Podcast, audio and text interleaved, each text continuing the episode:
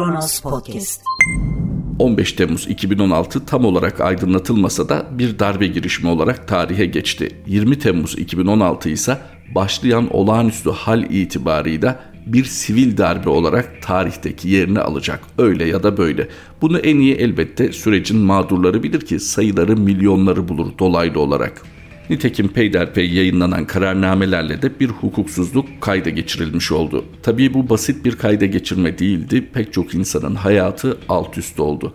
Kanun hükmünde kararnamelerle kamudaki görevlerinden ihraç edilenlerin izlemesi gereken yol idari mahkemeye başvurmak, ardından gerekirse bölge idare mahkemesine gitmek, olmadı yargıtaya başvurmak ve nihayet Anayasa Mahkemesi, orası da olmazsa Avrupa İnsan Hakları Mahkemesi fakat Avrupa İnsan Hakları Mahkemesi yetkilileriyle görüştükten sonra Türkiye'de hükümet dedi ki bir komisyon kuracağız. Olağanüstü hal işlemleri inceleme komisyonu.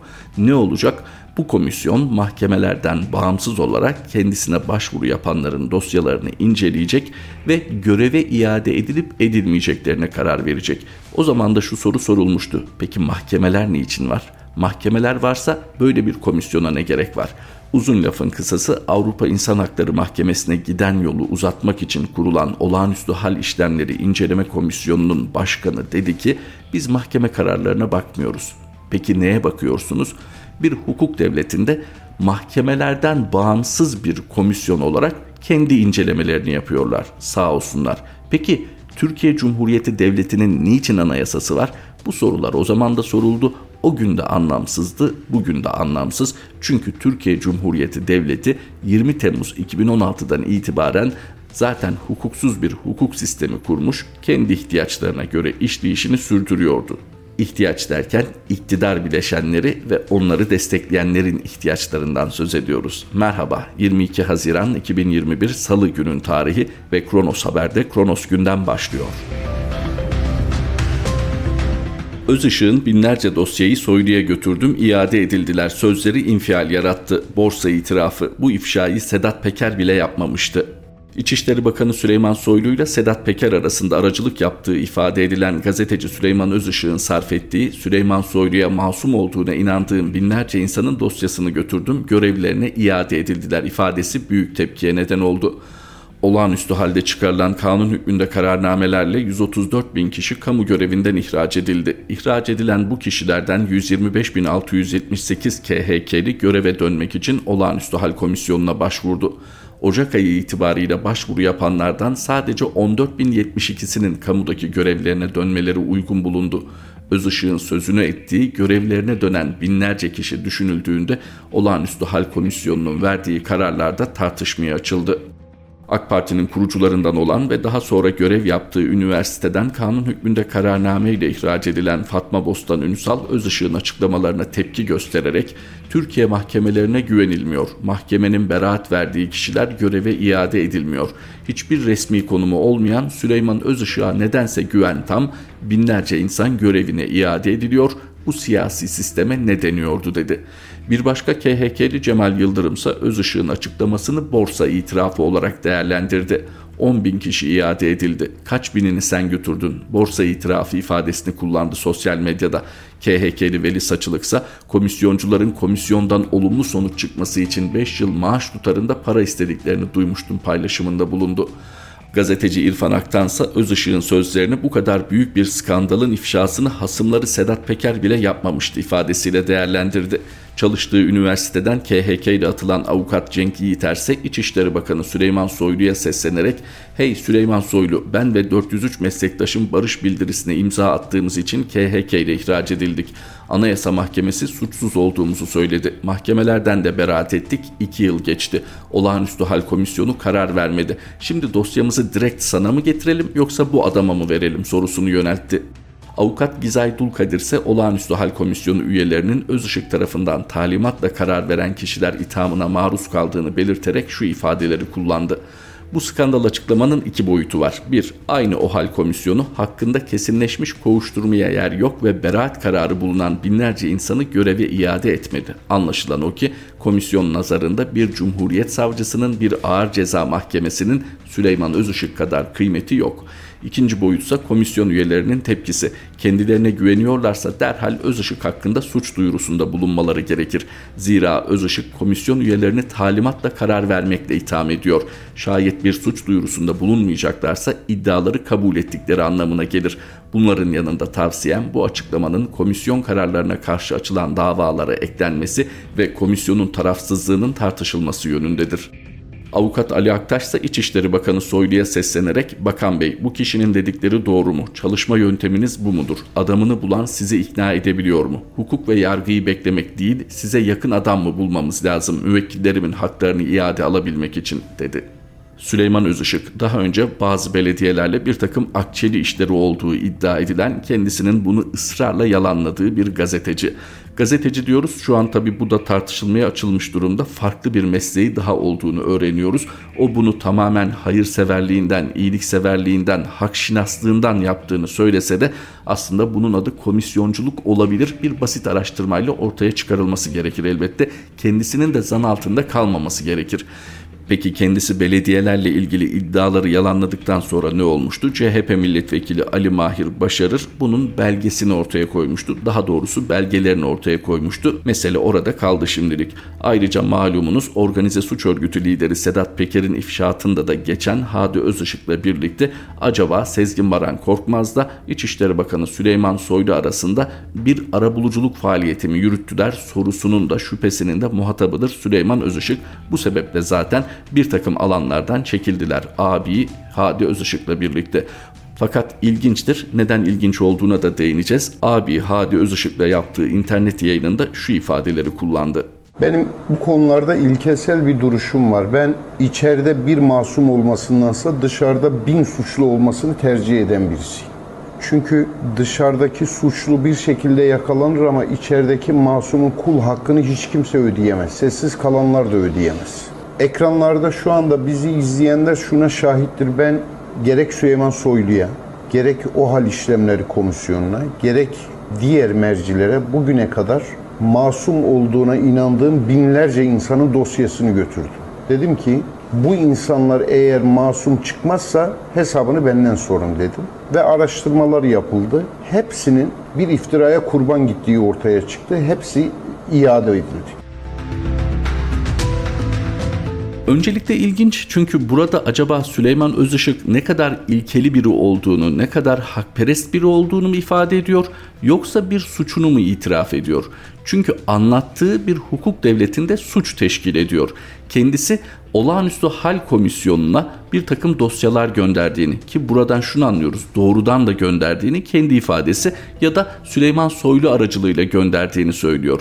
Peki Süleyman Soylu bir mahkeme merci midir? Süleyman Soylu İçişleri Bakanı'dır. Bir İçişleri Bakanı'nın acaba bir gazetecinin gönderdiği kamudan ihraç edilmiş bir vatandaşın dosyasını inceleme yetkisi var mıdır? Hani böyle bir görevi var mıdırı geçiyoruz. Böyle bir yetkisi var mıdır? Meselenin bir ilginç boyutu da şu. Özellikle Sedat Peker'in ifşaatından sonra bazı isimlerin, özellikle bazı gazetecilerin İçişleri Bakanı Süleyman Soylu ile geçmişe dayanan köklü arkadaşlıkları olduğunu anladık. Hatta arkadaşları kendilerini yakma pahasına burada Süleyman Soylu'yu korumaya giriştiler. Örnek mi istersiniz? İşte Veys Ateş'in İsmail Saymaz'la çıktığı canlı yayında ısrarla üstünde durduğu konu şuydu terörle mücadelesinden dolayı falanca falanca falancanın nefret ettiği Süleyman Soylu'yu yayına almış suçu buymuş. Burada zaten Süleyman Soylu'yu korumaya dönük bir çaba olduğu fark ediliyor. Ha koruyamaz mı? Yani kendi ifadesiyle Veys Ateş'in meşru İçişleri Bakanı'nı bir gazeteci koruyamaz mı? koruyabilir. Korunması gerektiğini düşünüyorsa koruyabilir. Fakat oradaki iddia çok farklı. Veys Ateş'in savunması çok farklı. Bambaşka bir konu. Dönelim Süleyman Özışık'a. Süleyman Özışık da Hadi Özışık yine Süleyman Soylu'yu korumaya matuf bir takım açıklamalarda bulunmuşlardı. Peki Süleyman Soylu bu olan biteni görmüyor mu? Görüyor elbette ama herhalde çaresizliğinden mi bu tür isteklerde bulunuyor kendilerinden ya da o hiç bu tür taleplerde bulunmuyor. Gazeteciler bu süreçte ortaya dökülen suç ve suç benzeri bir takım iddiaların tamamen kendi kabahatleri olduğunu bu konuda Süleyman Soylu'nun bırakın kabahati olmasını haberi dahi olmadığını ifade ediyorlar. Tamam buna da söylenecek bir şey yok. Neticede kendi ifadeleri olgun, ergin, sezgin, mümeyyiz, reşit insanlardan bahsediyoruz. Peki son açıklamasında Süleyman Özışık gerek kendi suçunu gerek söyledikleri doğruysa İçişleri Bakanı Süleyman Soylu'nun gerekse olağanüstü hal işlemleri inceleme komisyonu üyelerinin suçunu ortaya dökmüş olmuyor mu? Bir kere gazeteci vasfınızla bu dosyalara eriştiyseniz eğer bunları haber yapabilirsiniz, araştırabilirsiniz ve şu soruyu sorabilirsiniz. Ey Türkiye Cumhuriyeti hükümeti siz bu insanlara haksızlık ediyorsunuz. Niçin bu insanlar mahkemede aklandıkları halde görevlerine iade etmiyorsunuz sorusunu göğsünüzü gere gere bangır bangır sorabilirsiniz. Ama siz bu dosyaları alıp bir şekilde yayına aksettirmeyip yani mesleki olarak temel vazifeniz olan kamuyu bilgilendirmeye dönük bir yerde bir alanda kullanmadan dosyaları inceliyorsunuz. Gerek olağanüstü hal işlemleri inceleme komisyonu üyelerine gerekse İçişleri Bakanı Süleyman Soylu'ya ileterek bu insanların haklarına tekrar kavuşmalarına vesile oluyorsunuz. Allah razı olsun büyük iyilik yapıyorsunuz. Peki sadece Allah razı olsun ifadesini duymak için mi yapıyorsunuz bunları? Hayır dua almak için mi yapıyorsunuz? Belki de böyle yapıyorsunuz. Kimsenin şu an söyleyebilecek bir sözü yok size. Ama herkesin konuyla ilgili ilgisiz herkesin şunu sorma hakkı var bu işi ne karşılığında yaptınız? Şunu belirtmek lazım. Doğrudan kanun hükmünde kararnameyle ihraç edilenler yahut da onların yakınlarının epeydir duyduğu belki de muhatap olduğu bir konuydu. Neydi o da? Biz senin işini yaparız. Fakat senden istediğimiz işe iade edildikten sonra bize şu meblağı ödemen. Bunlar ulu orta konuşulan konulardı. Fakat başta kanun hükmünde kararname mağdurları ve yakınları ortada bir hukuk sistemi göremedikleri için bunları mahkemeye taşıyamadılar. Belki bu yöntemleri kullanarak işlerine dönenler de oldu ama bazıları ise hukuk devleti vasfını yitirse bile Türkiye Cumhuriyeti hukuk nezdinde hakkını aramaya çalıştı ve çalışıyor. Bazıları sokağa çıktı, haklılıklarını savundu, dertlerini anlattı. Onlar apar topar gözaltına alındılar. Yüksel direnişçilerinden söz ediyorum. Haklı olarak taleplerini dile getirdiler ama anayasal haklarını kullanmalarına dahi izin verilmedi ve binlerce değil bakınız, yüz binlerce de değil. Akrabalık ilişkileri, birinci derece yakınlık ilişkilerini bile hesaba katsanız milyonlarca insanın mağdur olduğu kanun hükmünde kararname uygulamalarıyla Türkiye'nin geldiği nokta bu. Bir, bu insanlar ve yakınları mağdur edildi. Bir hukuksuzluk ortaya konuldu. İki, bu hukuksuzlukları sözüm ona gidermek için devreye giren insanlar da komisyon aldılar mı diye son derece önemli bir soru işaretinin muhatabı oldular. Bakınız tekrar edelim şu bir rivayet değil. Pek çok KHK mağduru muhatap oldu. Biz senin işe iadeni sağlarız sen de bunun karşılığında hatta çok iyilerdi sağ olsunlar işe döndükten sonra bize şu meblağı ödersin. Peki bunlar nasıl yapılıyordu dersiniz biraz da orayı açalım. Bakınız yargı içerisinde bunu sağlayacak bir ortam olması gerekirdi. Yani bu işin içinde savcılar belki hakimler de vardı. Kamuoyunda bilinen pek çok ismin gerek yargı gerek diğer bürokrasi alanlarında bu tür dosyalardan yani bir hukuksuzluk borsasından haksız kazanç elde ettiği ortaya konuldu. Acaba burada Süleyman Özışık kullandığı ifadelerle Süleyman Soylu'ya şu güzellemeyi mi yapıyor? Bakın Süleyman Soylu da çok hakperest bir insandır. Benim inceleyip götürdüğüm bu dosyaların kabulü için aracı olmuştur diyor. Yani Süleyman Soylu'nun nüfuzunu mu kullandığını iddia ediyor. Yani suç işlediğini mi iddia ediyor? Süleyman Soylu bir cevap verdi mi şu ana kadar? Hatta o hal işlemleri inceleme komisyonu üyeleri de zan altındadır. Onlar bu konuda bir açıklamada bulundu mu? Şu ana kadar bir suç duyurusu var mı? Olacaktır, olmalıdır. Çünkü bugün bir sorun teşkil etmese de hukuka dönüldüğünde gerek Süleyman Soylu gerekse o hal işlemleri inceleme komisyonu üyeleri açısından bu fevkalade önemli bir hukuki problem teşkil edecektir. İşte burada şimdi düşünmemiz lazım. Süleyman Özışık durduk yere niçin böyle bir konuyu gündeme getirdi? Hani ben ne iyiyim, ben ne hakperestim, bana haksızlık ediyorsunuz demek için mi? Süleyman Soylu'yu bir kere daha korumaya, kollamaya çalışmak için mi? Yoksa aslında ben iyi şeyler söylüyorum başlığı altında bazılarına başta Süleyman Soylu olmak üzere işlediğimiz pek çok hukuksuzlukta birlikteydik. Beni ateşe atmayın mesajı vermek için mi? Artık işiten, okuyan istediği gibi yorumlayabilir ama bir hukuk devletinde bunların zinhar olmaması gerektiğini, olamayacağını da hatırında tutarak. Uğuroğlu, Korkmaz'ın yeri Halk TV'ye bağlantısı sonrasında tespit edildi. Yeni Çağ Gazetesi Ankara temsilcisi Orhan Uğuroğlu, Sezgin Baran Korkmaz'ın gözaltına alınmasının nasıl gerçekleştiğini açıkladı. Uğuroğlu, Twitter üzerinden yaptığı Sezgin Baran Korkmaz nasıl yakalandı açıklıyorum başlıklı paylaşımında Korkmaz'ın Avusturya'da olduğunun Amerika Birleşik Devletleri tarafından bilinmediğini iddia etti. Uğuroğlu, Sezgin Baran Korkmaz'ın Halk TV'ye telefon bağlantısı sonrasında yerinin tespit edildiğini belirterek FBI adresin nokta tespitini yapıp Avusturya istihbaratına bildirdi. Polis Sezgin Baran Korkmaz'ı yakaladı dedi çok önemli mi? Belki hani bir polisiye film olması itibariyle ya da gelecekte bir romana bir filme konu olacaksa önemli bir ayrıntı olabilir. Fakat tabi akıllara hemen şu da gelecek. Amerika Birleşik Devletleri gerçekten Sezgin Baran Korkmaz'ı telefon bağlantısında mı fark etti ya da takip ediyordu. Meselenin artık başka bir yere gittiğini fark etti. Tutuklanmasını mı istedi şimdi? Ya da zaten Sezgin Baran Korkmaz Amerika Birleşik Devletleri'ne gitmek üzere yola çıkmış mıydı? Bunun için vize almış mıydı? Bunlar da önemli sorular. Fakat gelinen noktada asıl önemli olan şu. Sezgin Baran Korkmaz Amerika Birleşik Devletleri'nde mi yargılanacak? Türkiye'de mi yargılanacak? Ya da bu onun tercihine bırakılacak mı? Avukatı aracılığıyla kamuoyunun öğrendiği şu. Sezgin Baran Korkmaz Türkiye'de yargılanmak istiyor. Çünkü kara para aklama suçlamasının neredeyse karşılığı hapis cezası bile değil. Hele Türkiye şartlarında yani hukukun gazetecilerle sağlanabildiği bir ortamda emin olun hapis cezası dahi almaz. Alsa bile Mehmet Ağar'ın Aydın'da geçirdiği hapis dönemi gibi bir hapis olabilir. Fakat Amerika Birleşik Devletleri yargısıyla dahil olursa bu dosyaya işin rengi değişir. Çünkü zaten Amerika Birleşik Devletleri hali hazırda Sezgin Baran Korkmaz'ın Amerikan hazinesini dolandırarak Türkiye'de edindiği mal varlığının iadesini istiyor. Bir de Sezgin Baran Korkmaz'ı eğer Amerika Birleşik Devletleri sınırları içinde yargılar ve bu yargılama esnasında Sezgin Baran Korkmaz'la anlaşmaya gider, bu anlaşma neticesinde de bir takım farklı bağlantılara ulaşırsa işin rengi bütün bütün değişir. Peki Türkiye bu konuda acaba Viyana Büyükelçisi Ozan Ceyhun'un ifade ettiği gibi iade girişimlerine gerçekten başladı mı? Yoksa bu devamı getirilmeyen bir girişim miydi? Bunun cevabını ancak 5 Temmuz'dan sonra öğrenebileceğiz. Belki 5 Temmuz'a da kalmaz fakat yargılandığı Viyana Mahkemesi iade konusunda yakalandığı yerin yerel mahkemesine bıraktı kararı ve bunun için de 5 Temmuz'a kadar gözaltı süresini uzattı. Belki mahkeme daha önce karar verirse durum değişebilir. Yani şimdi önemli olan Sezgin Baran Korkmaz Türkiye'de mi yargılanacak, Amerika Birleşik Devletleri'nde mi yargılanacak? Bakınız her iki durumda da Sezgin Baran Korkmaz'ın bir anlaşma zemini arayacağı muhakkak gibi görünüyor. Sezgin Baran Korkmaz'ın Amerika Birleşik Devletleri'nde yargılanması Türkiye için büyük faturalar getirebilir. Fakat sade bir vatandaşın savunması gereken aslında Türkiye'deki mevcut ortamı düşünürseniz Sezgin Baran Korkmaz'ın Amerika Birleşik Devletleri'nde yargılanması nihayetinde Türkiye'nin lehine olacaktır.